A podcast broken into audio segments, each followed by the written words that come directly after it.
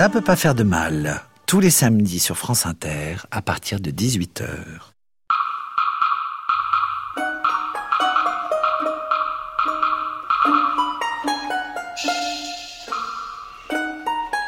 Brice Mathieu sans traducteur. Chez John Fante, euh, tout est contenu dans le, le, fait que son prénom est John, c'est-à-dire un prénom américain, avec un nom de famille italien. C'est, si vous voulez, un immigré de la deuxième génération. Son père euh, était maçon dans le Colorado. Euh, ça tourne beaucoup autour de l'enfance. Ça peut pas faire de mal. ce sont évidemment des romans d'apprentissage. C'est l'apprentissage de l'Amérique, c'est l'apprentissage de l'âge adulte, c'est l'apprentissage de l'écriture, de l'émigration, oui, de l'acculturation. Mais je dirais aussi que ce sont surtout des romans de désapprentissage.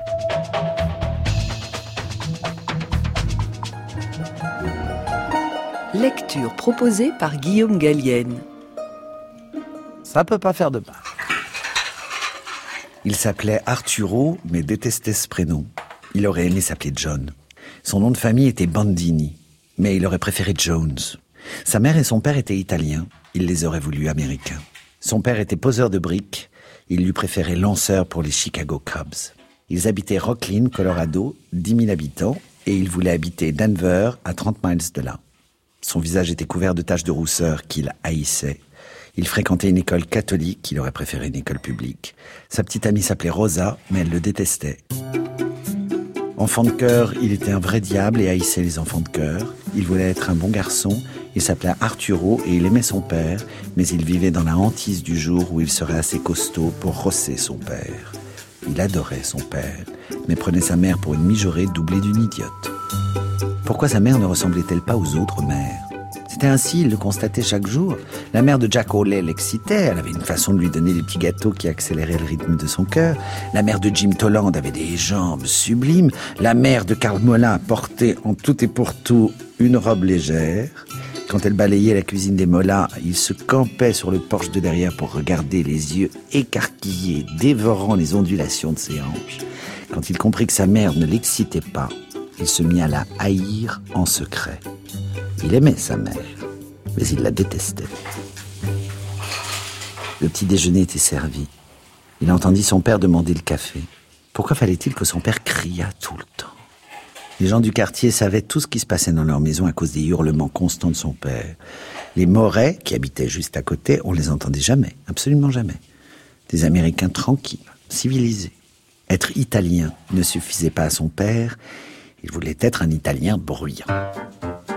La voix que nous venons d'entendre est celle d'Arturo Bandini, immortel héros de la saga Bandini signée John Fante. Né en 1909 dans le Colorado lui aussi, fils d'immigrés italiens, le romancier n'a eu de cesse de raconter la honte de sa condition et son aspiration à une vie meilleure dans son œuvre.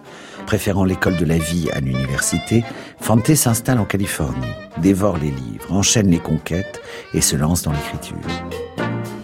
Peu connu comme romancier, il gagne sa vie grâce à son travail de scénariste pour Hollywood, influence que l'on ressent d'ailleurs dans son style imagé. C'est à Charles Bukowski que l'on doit la redécouverte tardive de son œuvre, peu avant sa mort dans les années 80. Ce dernier raconte en effet son véritable coup de foudre pour les livres de John Fante, un maître dont l'écriture, avec les tripes et le cœur, fit pour lui figure de miracle.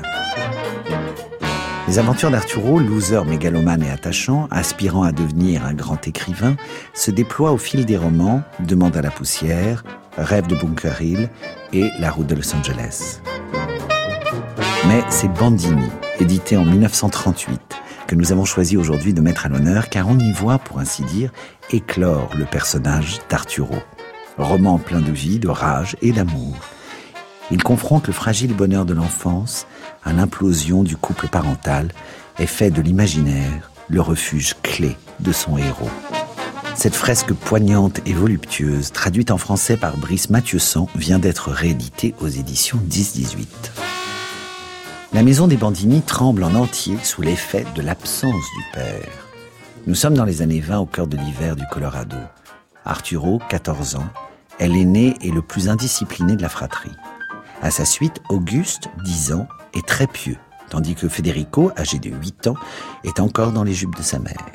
Maria est l'épouse de Svevo, un mari volage, alcoolique et joueur, qu'elle aime passionnément.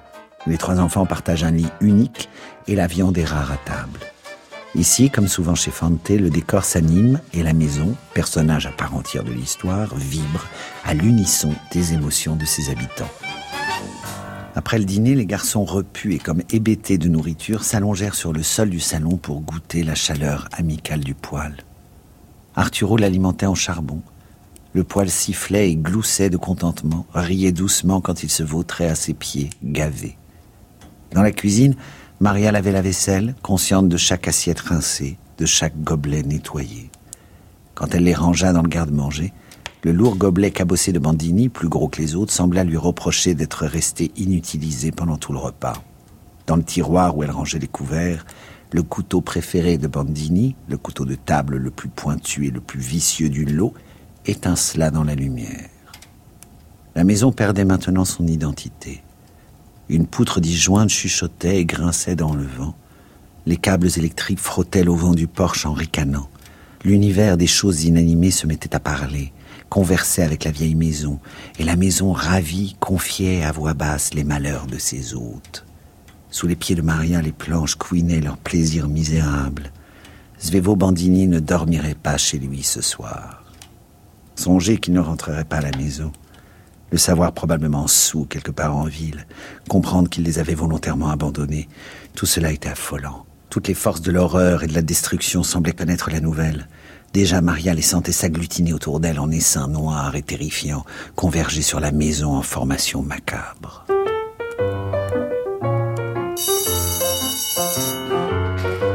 Loin de l'univers pesant de la maison, Arturo a son jardin secret. Suivons notre héros dans une cocasse scène de classe. Arturo est amoureux de Rosa, mais cette dernière est indifférente à ses sentiments. Obsédé par sa capacité à séduire, il ne prête pas la moindre attention au contenu de son cours ni à la présence de ses camarades. Quand la voix douce de Rosa se fait entendre, il glisse alors dans une rêverie délicieuse. Car Arturo, notre écrivain en devenir, a l'art de s'inventer les scénarios les plus fantaisistes dans lesquels il se donne toujours le beau rôle. Il rêve de triomphe sur les terrains de baseball comme il rêvera plus tard de succès littéraire. Les répercussions économiques de l'invention de la machine à égriner le coton furent sans précédent dans toute l'histoire de la culture du coton, récita Nelly. Lassé appela à voix basse son voisin de devant. Hé, Holm, vise un peu ce crétin de Bandini. Arturo était assis de l'autre côté de la classe au troisième rang. Il baissait la tête, collait son torse à sa table et cachait derrière son encrier un petit miroir de poche dans lequel il s'observait tout en conservant la pointe d'un crayon contre l'arête de son nez. Il comptait ses taches de rousseur. La veille au soir, avant de se coucher, il avait enduit son visage avec du jus de citron. C'était, paraît-il, radical pour éliminer les taches de rousseur. Il les comptait 93, 94, 95. Une impression de futilité générale le submergeait. Il était là, au cœur de l'hiver, avec le soleil qui n'apparaissait que brièvement en fin d'après-midi, à compter les taches de rousseur sur son nez et ses joues. Il y en avait 95, cinq de plus que la dernière fois. À quoi bon vivre? Et hier au soir, il avait utilisé du jus de citron. Quelle menteuse avait écrit dans les pages du Denver Post d'hier qu'avec le jus de citron, les taches de rousseur s'envolaient comme par magie hum. C'était déjà un handicap d'avoir des taches de rousseur, mais à sa connaissance, il était le seul rital affligé de taches de rousseur. Qui donc les lui avait refilé ces horribles taches? De quelle branche de la famille avait-il hérité ces marques cuivrées et dégradantes? Morose, il entreprit d'examiner son oreille gauche. Les répercussions économiques de l'invention de l'engraineuse par Ellie Whitney étaient une rumeur confuse et lointaine. Joséphine Perlotta récitait Qui diable s'intéressait aux considérations de Perlotta sur les greneuses à coton? Comme lui, c'est une métèque. Que pouvait-elle bien connaître à les graineuses à coton? En juin, Dieu merci, il en aurait fini avec cette saleté d'école catholique. Et il s'inscrirait dans un lycée, où il y aurait moins de rital. Sur son oreille gauche, il en avait déjà compté 17, deux de plus que la veille. Saleté de taches de rousseur. Une voix nouvelle parlait maintenant de le graineuse à coton. Une voix aussi mélodieuse qu'un violon, qui faisait vibrer sa chair, ralentissait sa respiration il posa son crayon et resta bouche bée. Elle était debout devant lui, sa merveilleuse Rosa Pinelli, son amour, sa bien-aimée. Oh, rutilante et greneuse à coton. Oh, inoubliable Ellie Whitney. Oh, Rosa, comme tu es belle. Je t'aime, Rosa, je t'aime, je t'aime, je t'aime. Elle était italienne, bien sûr, mais pouvait-on le lui reprocher? Ni elle ni lui n'étaient responsables de leurs origines. Oh, quels cheveux, quelles épaules Et regardez cette jolie robe verte. Écoutez cette voix, oh Rosa, mon amour. Dis-leur tout sur les greneuses à coton. Je sais que tu me détestes, Rosa, mais moi je t'aime, Rosa, je t'aime. Et un jour, tu me verras jouer au centre du terrain pour les New York Yankees, Rosa. Je serai tout là-bas dans le feu de l'action, chérie. Et tu seras ma régulière, assise juste derrière la troisième base. Je mettrai la gomme, et ce sera la fin du match. Les Yankees auront trois points de retard. Mais ne t'inquiète pas, Rosa. Je me préparerai avec trois hommes sur la base. Je te regarderai, et tu m'enverras un baiser et je balancerai la bonne vieille pomme par-dessus le mur du centre. Un coup fabuleux, mon amour. Tu m'embrasseras. Je serai célèbre, Arturo Bandini, et puis je n'aurai plus une seule tache de rousseur, Rosa. Elles auront toutes disparu. D'ailleurs, elles s'en vont quand on grandit. Arturo Bandini Et puis je changerai de nom, Rosa. Tout le monde m'appellera Banning, The Banning Bambino. Ah, le bandit batailleur Arturo Bandini Cette fois, il l'entendit. Il leva les yeux et découvrit sœur Maricelia penché au-dessus de son bureau, le poing serré, la paupière gauche frémissante. Ils le regardaient tous, même sa Rosa se moquait de lui. Et son cœur remonta dans sa gorge quand il comprit qu'il avait rêvé à voix haute. Ça peut pas faire de mal. Lecture proposée par Guillaume Gallienne. It was just one of those things Just one of those crazy flings, one of those bells that now and then rings. Just one of those things. It was just one of those nights. Just one of those fabulous flights a trip to the moon on gossamer wings. Just one of those things. If we thought of it, about the end of it, when we started painting the town, we'd have been aware that our love affair was too hot not to cool down. So goodbye, dear amen. Here's hoping we'll meet now and then. It was great fun, but it was just one of those things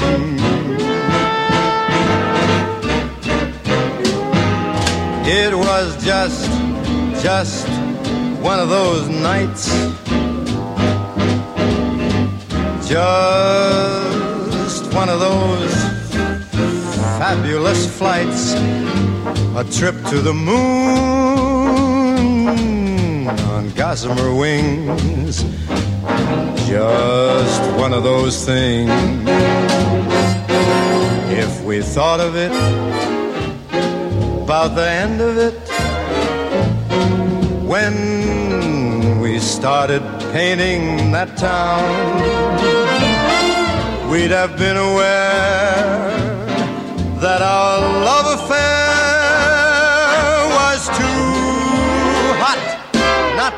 cool down.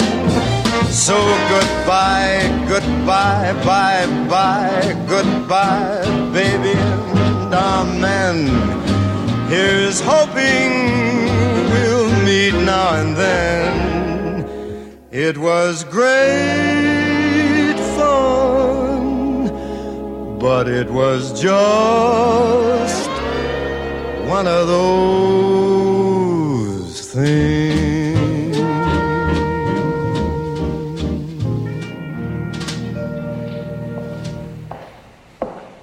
Suivons à pas feutré Arturo dans le secret du confessionnal. La religion catholique a laissé son empreinte sur le clan Bandini. Maria ne se sépare jamais de son rosaire, et ses fils suivent la préparation des enfants de cœur. Arturo, le diablotin, est écartonné entre l'éveil adolescent de ses sens et la crainte coupable de la sanction divine. Écoutons-le chercher l'absolution du prêtre avec ce savoureux inventaire de ses désirs coupables dont l'auteur souligne avec humour l'insatiable gourmandise. Chaque semaine, le samedi après-midi, Arturo entrait en vacillant dans l'église, écrasé par le poids de ses péchés d'adultère. C'était la peur qui le guidait, la peur de mourir puis de subir une éternité de torture. Il n'osait pas mentir à son confesseur. La terreur arrachait ses péchés par la racine. Il se confessait très vite, haletant de misère et de honte, désirant plus que tout la virginité précaire de l'absolution. J'ai commis une mauvaise action. Je veux dire deux mauvaises actions. J'ai pensé aux jambes d'une fille à, la toucher à un endroit mauvais. Et puis je suis allé au spectacle et j'ai eu de mauvaises pensées. Et puis je marchais et une fille est descendue d'une voiture et c'était mal. Et j'ai ri en entendant une plaisanterie grivoise. Et avec une bande de copains, j'ai regardé deux chiens s'accoupler et j'ai dit quelque chose de mal. C'était de ma faute. Eux, ils n'ont rien dit. C'est moi le responsable. Je les ai fait rire en disant quelque chose de mal. Et puis j'ai déchiré une photo dans une revue et la fille était nue. Je savais que c'était mal. Mais ça ne m'a pas empêché. J'ai une mauvaise pensée à propos de sœur Marie-Agnès. C'était mal, mais les mauvaises pensées ont continué. J'ai aussi eu une mauvaise pensée à cause des filles allongées dans l'herbe, et l'une d'elles avait sa robe remontée, et je l'ai regardée longtemps tout en sachant que c'était mal. Mais je regrette, je regrette, je regrette de tout mon cœur. Il sortait du confessionnal, récitait un acte de contrition, ses dents grinçaient, ses poings se serraient, la nuque raide, il faisait le vœu de ne plus jamais souiller son corps ni son âme. L'apaisement se faisait enfin en lui, une douceur le berçait, une brise le rafraîchissait, une grande tendresse alanguissait son âme. Comme en rêve, il sortait de l'église, comme en rêve, il marchait, et si personne ne le regardait, il embrassait un arbre, mangeait un brin d'herbe, envoyait des baisers vers le ciel, touchait les pierres froides du mur de l'église comme un talisman magique.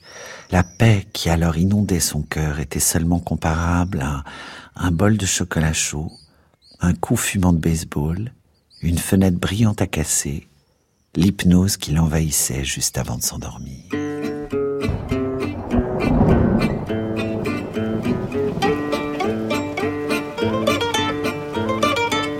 Une apparition déroutante surprend les deux aînés au sortir de l'église. Nous sommes juste avant les fêtes de Noël. Svevo Bandini, Marie Volage donc, n'a pas remis les pieds à la maison depuis plusieurs jours et l'ambiance est à l'amorosité.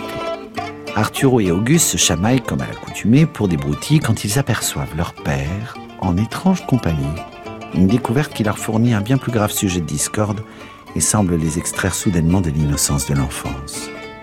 Arturo nous apparaît ici sous un jour nouveau et particulièrement violent. Un coupé passa lentement à côté d'eux. Arturo remarqua le regard brusquement écarquillé de son frère qui suivait les occupants de la voiture, un homme et une femme. La femme conduisait, l'homme enlaçait les épaules de la conductrice. Regarde, Arturo avait vu. Il eut envie de rire. C'était tellement bizarre. La veuve Effie Hildegarde conduisait la voiture. L'homme à ses côtés était Svevo Bandini. Les deux garçons se dévisagèrent. Voilà donc pourquoi maman avait posé toutes ces questions sur la veuve Effie Hildegarde. Si Effie Hildegarde était belle, si Effie Hildegarde était une mauvaise femme, les lèvres d'Arturo esquissèrent un sourire. Cette situation lui plaisait. Quel sacré paternel il avait. Ah, ce Svevo Bandini. Bon sang. Et puis Effie Hildegarde était un beau brin de femme. Auguste fronça les sourcils. C'est mal, ça s'appelle aller avec une autre femme, le neuvième commandement. Ils s'engagèrent dans la ruelle. La nuit tombait rapidement. Ils marchaient. Arthur souriait. Auguste était amer. C'est un péché. Maman est une femme super. C'est un péché. La ferme. T'es un plouc. Un pauvre type qui pige rien à rien. Auguste ne répondit pas. Ils prirent un raccourci par le pont qui enjambait le torrent. La maison était à 400 mètres, à un bloc seulement après la clôture du pâturage. Là, ils avaient tué des serpents, abattu des oiseaux, harponné des grenouilles, scalpé des Indiens, dévalisé des banques, livré des batailles et joui de la paix. Mais dans ce crépuscule, leur père roulait en voiture avec Effie Hildegarde. Et la blanche étendue silencieuse du pâturage devenait un lieu mystérieux qu'il fallait traverser pour rentrer à la maison. Je vais tout dire à maman, déclara Auguste. Arturo marchait à trois pas de lui. Il se retourna vivement. Reste tranquille, commanda-t-il. Maman a assez de problèmes comme ça. Les lèvres d'Auguste tremblaient comme de la gelée. Je lui dirai. Le poing d'Arturo se serra sous le nez de son frère. Tu vois ça? Tu dis un seul mot à maman et tu as droit. Pourquoi diable Auguste tenait-il tant à dire la vérité? Ce n'était pas ses oignons si son père fréquentait une autre femme. C'était Effile de Garde, l'une des femmes les plus riches de la ville.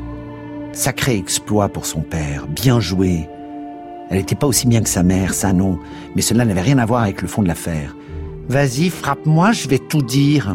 Mais enfin, Auguste, commença-t-il, tu comprends donc pas que ça servira à rien de tout raconter à maman. Tu sais bien qu'elle va pleurer. En ce moment, par-dessus le marché à Noël, ça va la blesser, ça va la blesser à mort. Tu veux pas blesser maman, tu veux pas faire de mal à ta propre mère quand même. Les yeux froids d'Auguste brillaient de détermination. Je vais tout lui raconter. Arturo grinça des dents. Il retira sa casquette et la lança dans la neige. Puis des deux poings, il menaça son frère. Petit salopard, t'as pas intérêt à parler. Je vais tout lui raconter. Alors il frappa. Aussitôt, le sang jaillit du nez de son frère. Cela l'horrifia. Il était assis à califourchon sur Auguste, ses genoux immobilisant les bras de son frère. Le spectacle du visage d'Auguste était insupportable. Sous son masque de sang et de neige, Auguste le défiait d'un sourire sanglant. Arturo s'agenouilla à côté de lui. Il pleurait, sanglotait sur la poitrine d'Auguste, enfonçant ses mains dans la neige, et répétait Je t'en prie, Auguste, je t'en prie.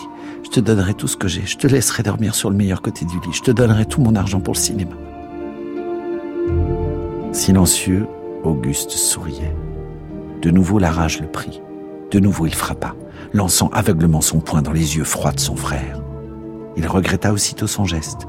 Il épousta la neige de ses vêtements, remit sa casquette et souffla dans ses mains pour les réchauffer. Auguste gisait à ses pieds, le sang coulant toujours de son nez. Ok Auguste, lève-toi. Sans accepter la main tendue de son frère, Auguste se remit lentement sur pied et s'engagea dans le sentier vers la rangée des maisons. Arturo le suivait, la honte le réduisant au silence. Honte et désespoir. Au clair de lune, il remarqua qu'Auguste boitait. Pourtant, il ne boitait pas vraiment, mais il semblait imiter quelqu'un qui boitait. Arturo se concentra. Où avait-il déjà vu cette démarche? Elle paraissait si naturelle à Auguste. Alors il se rappela. Auguste marchait toujours ainsi en sortant de la chambre à coucher deux ans plus tôt, à l'époque où il faisait pipi au lit. Auguste, dit-il, si tu parles de ça à maman, je dirai à tout le monde que tu pisses au lit. Non, dit Auguste, la gorge serrée. Non, Arturo. Et hurlant à plein poumon.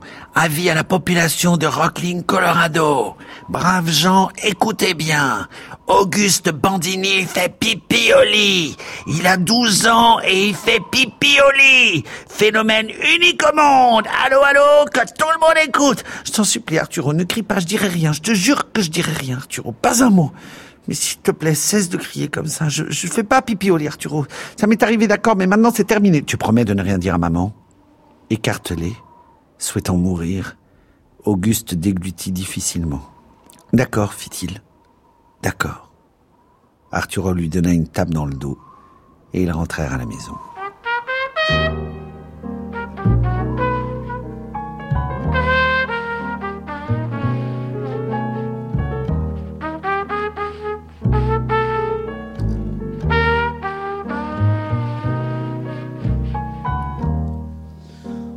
Here comes the bride,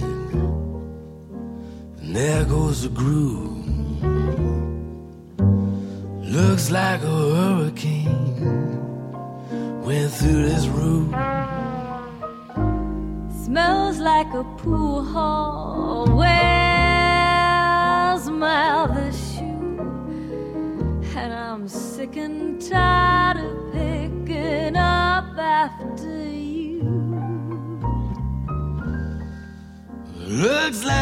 spent the night in a trench. And tell me, how long have you been combing your hair with a wrench? The roses are dead and the violets are too. And I'm sick and tired of picking up after you. Before. I won't tell you again. You don't defrost the icebox with a ballpoint pen. This railroad apartment is held together with glue. And I'm sick and tired of picking up after you.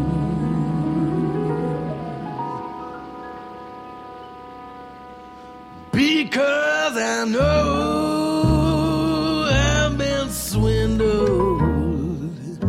I never bargained for this. What's more, you never cared about me. Why don't you get your own place so you can live like you do? And I'm sick and tired of after you. Take all your relatives and all of your shoes. Believe me, I'll really swing when you're gone. I'll be living on chicken and wine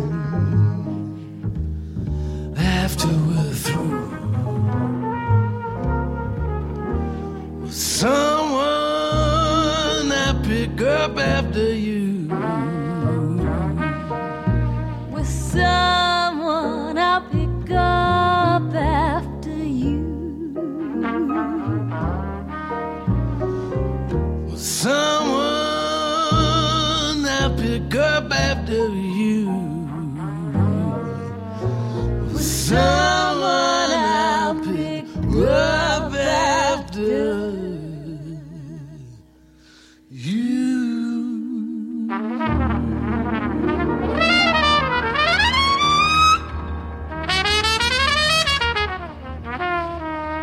Malgré le silence de ses aînés, Maria ne tarde pas à connaître la vérité. Informée par son voisinage des frasques de son mari, Maria sombre dans la déprime. Soudainement incapable de s'occuper d'elle ou de ses enfants, elle semble vouloir se soustraire au réel et disparaître à son tour. C'est alors à Arturo, du haut de ses 14 ans, d'endosser le rôle du petit homme de la maison et de tenter de ramener sa mère à la raison. Un soir, Arturo rentra plus tôt que d'habitude. Il trouva la maison vide, la porte de derrière grande ouverte.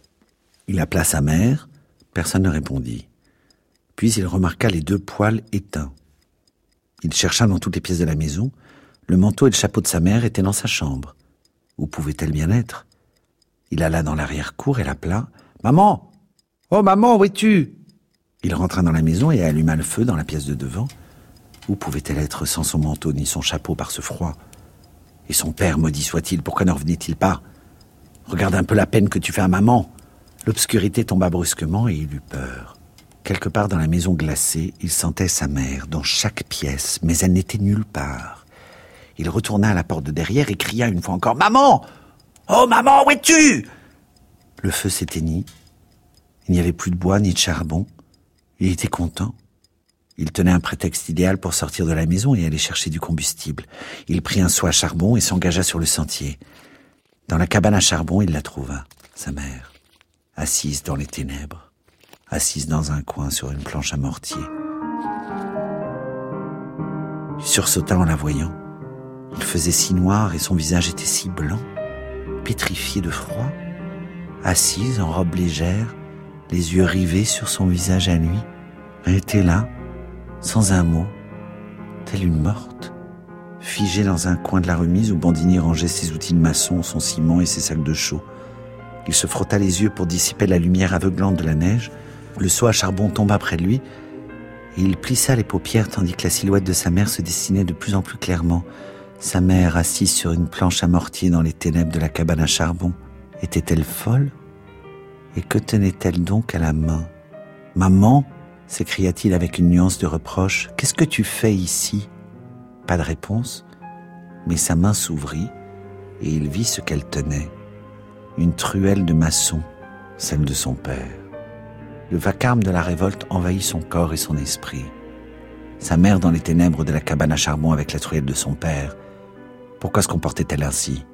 Pourquoi devait-elle sans cesse se souvenir de lui, brasser ses vêtements, toucher sa chaise? Oh, Arturo l'avait vu faire plusieurs fois, contempler la place vide de Bandini à table, par exemple. Et maintenant cela Sa mère tenant la truelle de Bandini dans la cabane à charbon, gelée jusqu'aux os et insensible comme une morte.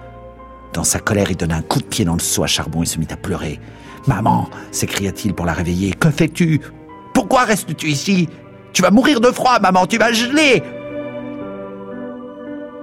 Elle se leva et vacilla vers la porte, entendant devant elle ses mains livides, le visage parcheminé par le froid, exsangue. Elle passa devant lui et sortit sous le ciel sombre du soir. Il remplit le seau à charbon. La cabane dégageait une forte odeur de chaud de ciment. Une salopette de bandini traînait sur une poutre. Il la prit et la déchira en deux. C'était formidable de se pavaner avec Effie, de garde. Il trouvait ça au poil. Mais pourquoi sa mère devait-elle souffrir autant et le faire souffrir? Du coup, il détesta aussi sa mère, une imbécile qui avait décidé de se tuer sans accorder une seule pensée aux autres membres de la famille, Federico, Auguste et lui. D'ailleurs, c'était tous des imbéciles. De toute la famille, la seule personne douée d'un peu de jugeote était lui-même. Maria était au lit quand il entra dans la maison. Après le retour d'Auguste et de Federico, elle se leva pour préparer le dîner. Œufs pochés, tranches de pain grillé, pommes de terre frites et une pomme par personne. Elle-même ne mangea rien. Après le dîner, ils la découvrirent au même endroit, près de la fenêtre, regardant la rue blanche, tandis que son rosaire cliquetait contre le rocking chair. Le retour tant attendu de Svevo se déroulera-t-il sans embûche Nous sommes le soir de Noël. Svevo revient enfin chez lui après avoir quitté la veuve dont il fut à la fois l'amant et l'ouvrier. Parti en laissant sa famille sans le sou, des chaussures trouées aux pieds, il se présente l'allure fringante et les poches pleines de billets, pensant être accueilli en roi. Mais l'argent n'achète pas tout. Dans cet épisode très cinématographique, on pense à l'univers de Coppola d'ailleurs, c'est cette fois-ci un personnage inattendu qui révèle sa férocité. Des pas sur le porche. Tous les hommes et toutes les femmes de la Terre auraient pu gravir ces marches, mais une seule personne était capable de produire ce bruit-là. Ils regardèrent Maria. Elle retenait son souffle et se hâtait d'achever la dernière prière. La porte s'ouvrit et il entra. Il ferma soigneusement la porte comme s'il avait consacré toute son existence à l'art de fermer une porte en silence. Bonsoir. Ce n'était ni un gamin surpris à voler des billes, ni un chien puni pour avoir déchiré une chaussure. C'était Svevo Bandini, un homme mûr qui avait une femme et trois enfants. Où est maman? lança-t-il en la fixant des yeux, comme un pochard désireux de prouver qu'il est capable de poser une question sérieuse. Dans l'angle de la pièce, il la vit, à l'endroit exact où il savait qu'elle serait, car de la rue, la silhouette de Maria l'avait effrayé. Ah, la voilà Je te hais, pensait-elle. Avec mes doigts, je vais t'arracher les yeux, t'aveugler. T'es. Tu m'as blessé, et je ne me reposerai pas tant que je ne t'aurai pas blessé. Papa et ses chaussures neuves. À chacun de ses pas, elle crissait comme si de minuscules souris cavalaient à l'intérieur. Il traversa la pièce vers la salle d'eau, ce bon vieux papa, de retour à la maison. Je veux ta mort, tu me toucheras plus jamais, je te hais. Dieu, que m'as-tu fait, toi, mon mari, pour que je te haïsse autant? Il revint et se campa au milieu de la pièce, le dos tourné à son épouse. De sa poche, il sortit l'argent. Et à ses fils, il dit Si on descendait tous ensemble en ville avant la fermeture des magasins, vous, moi et maman, tous ensemble, on descend et on achète des cadeaux de Noël pour tout le monde. Je veux une bicyclette, dit Federico. D'accord, tu auras une bicyclette. Arturo ne savait pas ce qu'il voulait, Auguste non plus. Le mal qu'il avait infligé saisit Bandini à la gorge, mais il sourit et déclara qu'on trouverait quelque chose pour tout le monde.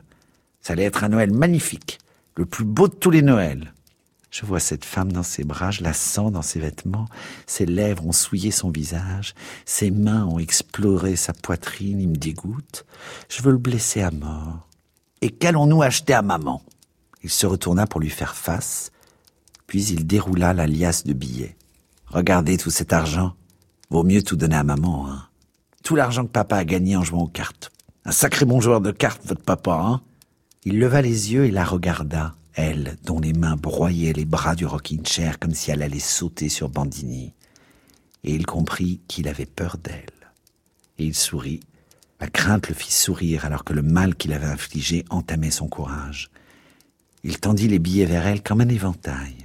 Des coupures de cinq et de dix dollars, même une de cent, et tel un condamné en route vers son châtiment, il garda son sourire idiot aux lèvres, en se penchant vers elle pour lui offrir les billets, essayant de retrouver les mots anciens, leurs mots, ceux de Maria et Svevo, leur langage.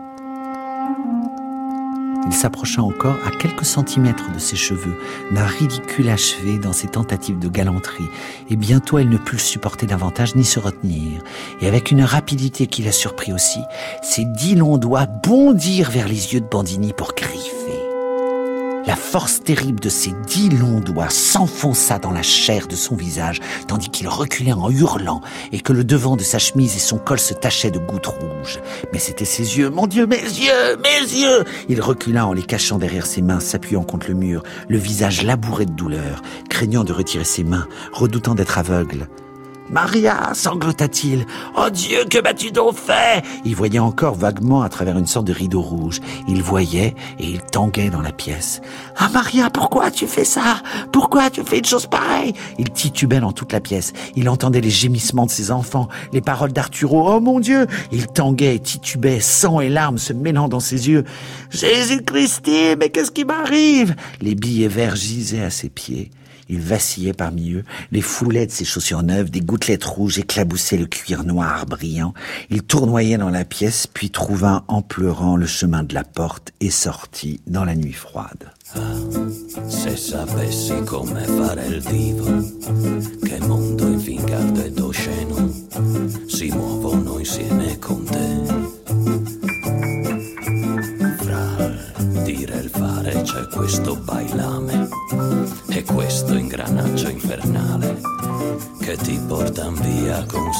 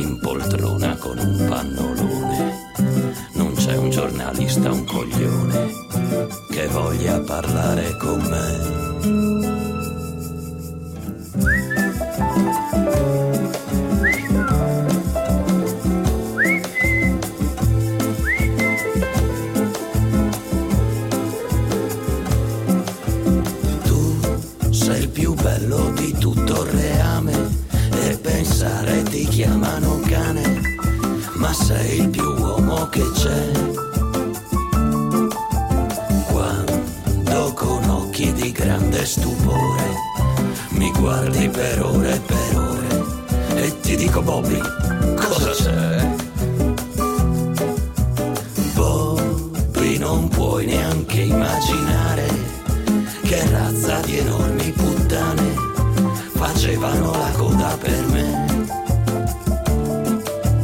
Io tutte quante facevo aspettare in coda per una sveltina per stare sul trono del re.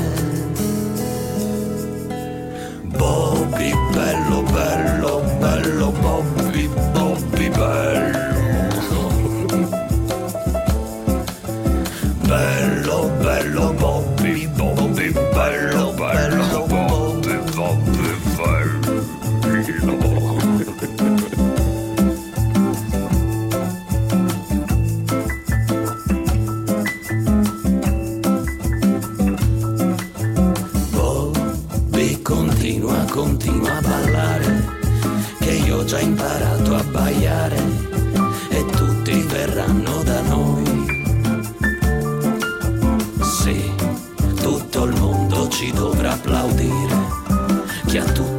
possiamo insegnare l'amore più bello che c'è. Bobby, bello, bello, bello, Bobby, Bobby, bello. Bello, bello, Bobby, Bobby, bello, bello, Bobby, Bobby,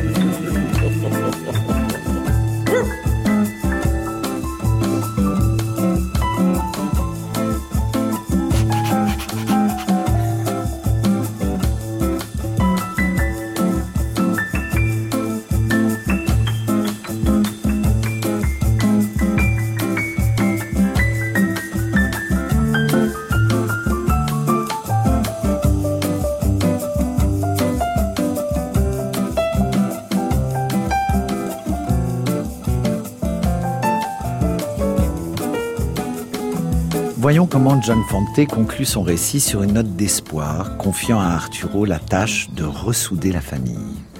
Bandini est reparti se terrer chez sa veuve en périphérie de la ville, honteux des cicatrices qui le défigurent. De son côté, Maria déraisonne, persuadée du retour de son époux à la maison. Arturo tente alors d'exaucer le vœu de sa mère et part à la rencontre de son père, en compagnie de Jumbo, un chien qu'il vient d'adopter. L'hiver s'achève, et dans cet univers où le décor est si plein de vie, on se prend à rêver qu'avec l'arrivée du printemps, la douceur revienne au sein de la famille. Wait Until Spring Bandini est d'ailleurs le titre original du roman. À une centaine de mètres du sommet de la colline, Arturo entendit un bruit qui lui était familier depuis sa petite enfance, le bruit métallique du maillet de son père frappant le ciseau qui fendait la pierre. Il fut content. Cela signifiait que son père porterait ses vêtements de travail, et il aimait son père ainsi. Il était plus facile à aborder en vêtements de travail. Il eut un bruit de broussailles écrasé sur sa gauche et Jumbo bondit sur la route. Entre ses crocs, il tenait une charogne de lapin mort depuis maintes semaines et puant la pourriture et la décomposition. Malgré l'odeur infecte, Arturo ne put s'empêcher de l'admirer. Bon Dieu, quel chien Mais il oublia Jumbo, oublia tout, jusqu'aux paroles qu'il avait préparées lorsqu'il vit son père qui le regardait venir. Son marteau dans une main, son ciseau dans l'autre. Campé au sommet de la colline, Arturo attendait, immobile. Une longue minute, Bandini le regarda droit dans les yeux.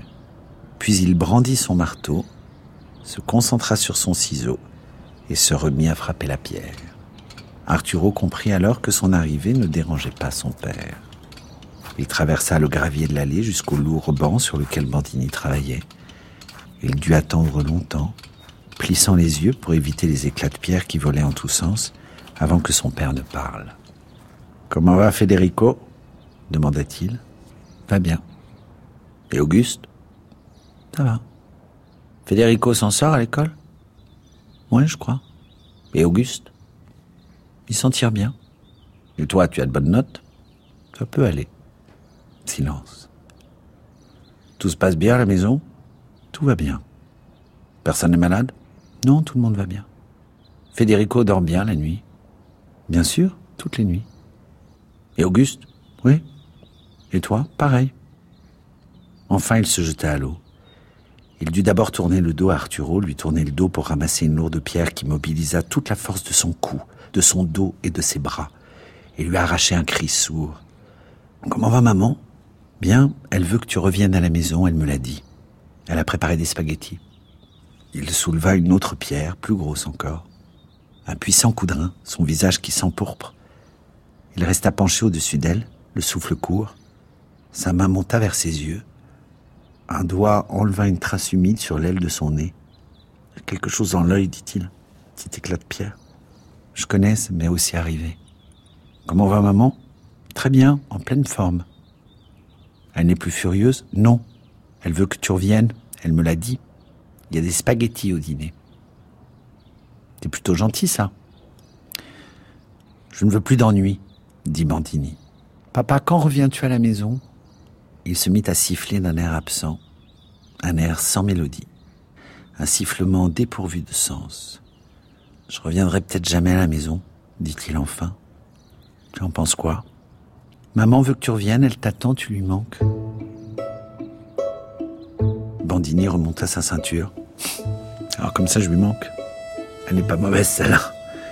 Arturo haussa les épaules. Tout ce que je sais, c'est qu'elle veut que tu reviennes à la maison. Peut-être que je reviendrai, peut-être que non. Soudain, le visage de Svevo se crispa, ses narines frémirent. Arturo aussi sentit l'odeur. Derrière lui, Jumbo s'était couché, la charogne entre ses pattes de devant, un filet de salive dégoulinant de sa longue langue, tandis qu'il regardait Bandini et Arturo en leur signifiant qu'il voulait commencer à jouer. Va-t'en, Jumbo, dit Arturo. Emmène ça plus loin. Jumbo montra les dents et il posa le menton sur la charogne du lapin. C'était un geste de défi. Bandini se pinça le nez. À qui est ce chien demanda-t-il d'une voix nasillarde. Il est à moi, il s'appelle Jumbo. Dis-lui de partir. Mais Jumbo refusa de bouger. Il dénuda ses longs crocs acérés quand Arturo s'approcha de lui et se dressa sur ses pattes arrière comme pour bondir. Arturo le regardait avec un mélange d'admiration et de fascination. Tu vois, dit-il, impossible de m'approcher de lui. Il me mettrait en pièces. Soudain, la porte latérale de la maison s'ouvrit et la veuve Hildegarde apparut, reniflant nerveusement. Seigneur, quelle est cette odeur infecte, Svevo La veuve Hildegarde n'était pas d'humeur à tergiverser. Saisissant un balai, elle marcha à la rencontre du chien. Jumbo retroussa ses babines, ses énormes crocs blancs brillèrent au soleil. Des filets de salive dégoulinèrent de ses mâchoires. Il lança un grognement sauvage, terrifiant, avertissement en forme de sifflement et de grondement. La veuve s'arrêta net, prit une contenance, observa la gueule du chien et secoua la tête pour signaler son agacement. Satisfait, Jumbo lâcha sa proie et laissa pendre sa longue langue. Il les avait tous soumis. Fermant les yeux, il fit semblant de dormir. Enlève cette saleté de chien d'ici, dit Bandini. C'est votre chien demanda la veuve. Arturo acquiesça avec fierté. La veuve scruta le visage du garçon, puis celui de Bandini. Qui est ce jeune homme? demanda-t-elle. Mon fils aîné, répondit Bandini. La veuve dit alors Faites disparaître cette horrible chose de ma pelouse. Oh, elle était donc comme ça. C'était donc ce genre de femme. Jeune homme, dit la veuve, allez-vous enfin faire partir ce chien d'ici ou bien dois-je appeler la police pour qu'elle la batte Cela rendit Arturo furieux. Je vous conseille pas d'essayer, bon Dieu. Jumbo dressa un regard furieux à la veuve et montra les dents. Arturo, le sermonna Bandini. On parle pas ainsi à Madame Hildegarde. Jumbo se tourna vers Bandini et d'un grondement le réduisit au silence. Espèce de sale petit monstre, dit la veuve. Svevo Bandini, comptez-vous permettre à ce sale gamin de se conduire ainsi? Arturo, intima Bandini. Espèce de paysan, espèce de paysan, explosa la veuve. Espèce de métèque, vous êtes tous pareils, vous, vos chiens et tous vos semblables. Svevo traversa la pelouse en direction de la veuve Hildegarde. Il ouvrit la bouche. Ses mains étaient pliées devant lui. Madame Hildegarde, commença-t-il, c'est mon garçon. Vous ne pouvez pas lui parler ainsi. Il est américain, ce n'est pas un étranger. Je parle aussi de vous, lança la veuve. Bruta animale, dit-il. Puttana. Alors il lui cracha au visage. C'est toi l'animal, dit-il. Animal Il se tourna vers Arturo. Bien, dit-il. Rentrons à la maison.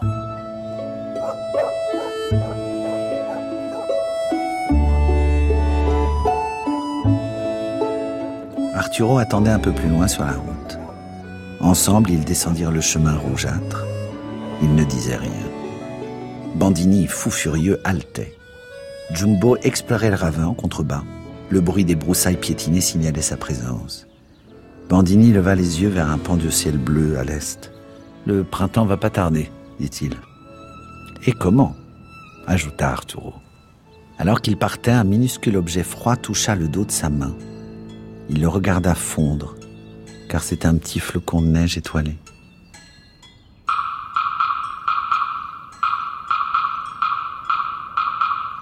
Ça peut pas faire de mal.